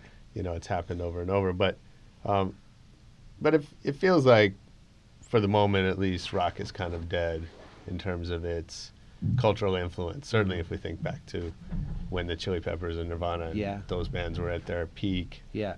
the impact that was making on the world, Yeah, right? yeah. Whereas today, the artists that are making the huge impact on the world are not, they're not holding guitars, right? Yeah. Right. I mean, even like this Coachella thing, where it's like the the resurgence of Guns N' Roses. Like really, like whatever. You know, I, I like Music. the I like the rock concerts at the um, Coachella shows though. no, I do too. They're really I when Guns ACDC came on, I lost my shit. well, And the then- thing, yeah, I mean, that's the thing. First of all, I the- saw ACDC at the LA Forum in like '83. right? Yeah, I mean, that's the They time to see. blew it. out these smoke. They brought the cannons out, and these like smoke rings like shot Yeah. across the entire forum. I was like 13 and high, and dude, Oh yeah, That's that's, like the that's our, those are actually the best. But What um They're the best shows. well not to Live. defend not that Coachella needs me to defend them, but you know on the one hand, uh, you know, they've they've kinda had everybody. It's true. Right? Like, you know, there's there's f- 17 years in or something Yeah, with yeah. 150 acts a year. Like, Yeah. you know, they're they're running out of stuff Yeah. Mm. that no one's seen before. Yeah. And on the flip side, like a lot of people are going to pay to go see Guns N' Roses. Like, Yeah. you know, I'm with you. Like, I think you know now's not the time. If I were to ever get excited about seeing them, Right. not so much in their 50s, but you know, but like it sells tickets. Yeah. No, I would probably hum along to some of their songs too, Sure. man. Yeah. Yeah, Who knows- Who knows? I'll probably be out there. exactly. But I will say, um, God, the year they had Rage Against Machine do their kind of reunion, Yeah. and it was like, my God, like That was that. early that's on. going back to like some of those groups that man, like talk about cultural influence, Yes. like Yeah. just brought just an entire explosion, Yeah. Yeah. you know. And same thing like Chili Peppers, man. Yeah. For sure. Those guys. They bring it, man. Yeah. Yeah, yeah, So cool. But I think that there's always going to be, you know, youngsters making great music. I mean, look at, you know, the, what the 27 Club. I mean, you know, Jimi Hendrix and Kurt and Janis Joplin and, Mhm. you know, all these people that created all that stuff by the time they were 27. yeah. Their whole archive, and then they're gone. So I don't, you know, it might be different outlets now. And, um, but I think, you know, I don't, I don't hate on the new generation. You know what I mean? I back it. Mhm. Yeah, Yeah. that's great. And what about photographers coming up? Like, you know, you, you mentioned some of the, the the the guys, the big guys were kind of good to you, right? So, are you, um, you know, do you mentor kids or do you like, uh, let me ask it this way: what what advice do you give to young photographer that's trying to get on? Well, like I said in the beginning, shoot, shoot, shoot. Yeah. Just shoot for for free, for fifty bucks, whatever. I mean, don't get walked on, but sure. um, shoot your life, shoot your friends. Shoot. Always have a camera with you. Yeah. Mhm. I mean, um, unless you're a specific photographer that you know takes 18 lights to make a shot. Right. But if you're able to just keep creating, keep building your look, keep building your brand, Mm-hmm. you know, and hustle, hustle, hustle, hustle, you know, Yeah. And you know if you stay with it and if you're making good work, it'll stand out. Yeah. And you know, I hate to say it, but then there's a lot of people that just kind of like me trying to be a guitarist, like it's just not in me, you know, and there's Right. no disrespect, but some people just, just you know, what I mean, there's some soul missing from it. This is my personal opinion. Like I've worked with people that are the most amazing like lighting assistants and like technically they went to Brooks Institute and Mm-hmm. art center and they know every technical thing and in their own work there's just no soul to it and you know no disrespect but you know maybe they can grow with that but Sure. uh, I think it's there, there's an eye and there's a special like a, a special photographer will always stand out Yeah. you Mhm. know so but you can only find that out by shooting and creating Mhm. Yeah. you know, and trial and error. You know, what I mean, don't get me wrong. Like, there's tons of stuff where I ain't showing. You know what I Right. mean? Yeah. Are there st- are there still photographers that inspire you that like young younger guys that you look look at and yeah. uh, I mean, there's. I definitely have uh, my kind of idols. Mhm. Like I said in the beginning, I mean, some have long past now, which are just kind of influenced me. The kind of Irving Penn and the Richard Avedons. But yeah you know, Peter Lindbergh's still doing his things. Uh, some of the top fashion guys, the guy Craig McDean, who's I think a really amazing. Um, and I keep track what what what, what people are doing, and um, you know, to get inspired by. Mhm. I think I gotta I have to know what's going on in my business and the arts Sure. to see what's see what's going on. yeah, Yeah. nice. um, what's what's next after the after the show? Well, I'm actually um, being freelance life. We shall see, but I got lots of things brewing. Yeah, You know, hustle. Um, well, what do you think is the role of the the photographer in shaping the culture? I think it's I think it's pretty huge, you know, to Yeah. define moments, or whether it's you know the what person's face is the kind of trendsetter, or Right. where they're at. I mean, I think you know, s- still image definitely stops everything in its tracks if it's Yeah. the right kind of powerful Right. moment. Yeah. Yeah, I think so. I mean, for me, you know, it's the, you know, music and culture is so ephemeral, right? It's it's mm. that moment on stage, Yeah, you know, in '91 or whatever, Yeah. right? That, you know, it lives in your in your brain somewhere. But, you know, but guys like you make that endure, yeah, right? And they they enable, you know, and we're we're able to learn about, you know, the jazz or punk rock or eras past through, you know, the images right, as much as through the music, and and it sort of you know creates a greater context. right. And it's also like a huge kind of time capsule Yeah, too. I mean, I kind of go for like timeless in mind that hopefully in 50 years it'll be like, man, that was like that was a good moment. You know, You know, I- Totally. I, think there's so much kind of disposable photography now that Right. stuff that kind of stands out and um, creates a kind of a timeless vibe will always be better. And that's whether even if it's something a, a famous person's face or a cultural, um, you know, earth um, moment like you know that picture of the you know poor Syrian kid that washed up on the beach. I mean that's Right. powerful, man. And I'm, I'm I'm not out there in any kind of you know shooting that AP out there in the trenches Sure. of, of the world stuff. Which mad respect to those people, man. Right. You Yeah. know, I've met a couple guys that went to like. Um, just like the Palestinian conflict, it's like, dude, like Crazy. that's hardcore, dude. Like, Yeah. um, Yeah, you know, it makes so me feel like re- mass respect, like as I'm here Yeah. setting up my shoot in New York or Hollywood or London, you know. for sure. yeah, no, it's Yeah. crazy. Yeah, no, that's crazy. Well, dude, thanks for coming by, man. Oh man, I I'm, appreciate it. I'm excited to see the show, Yeah, super excited. and uh, you know, come back, promote the next thing. Yeah. for sure, We'd for sure. This have was you. great. You know, for being a behind the scenes person, this was like just a comfort, comfortable conversation. So- yeah, you'll love it when we edit So- all the music stuff. It'll it'll bring back some moments. Yeah, it's good stuff, man. I appreciate you Awesome. sharing your awesome. your wisdom. Yo, that was a good one. I hope you enjoyed it as much as I did. Really like that guy, Jeff. Check out his photos online. If you're in LA, get out to an art show and check him out. And as always, don't forget to subscribe to Rebel Radio at iTunes. And uh, tune in to Dash Radio. We're on the Hot Button channel Tuesdays at 10 a.m. And most importantly, come back next week for more Rebel Radio. Peace.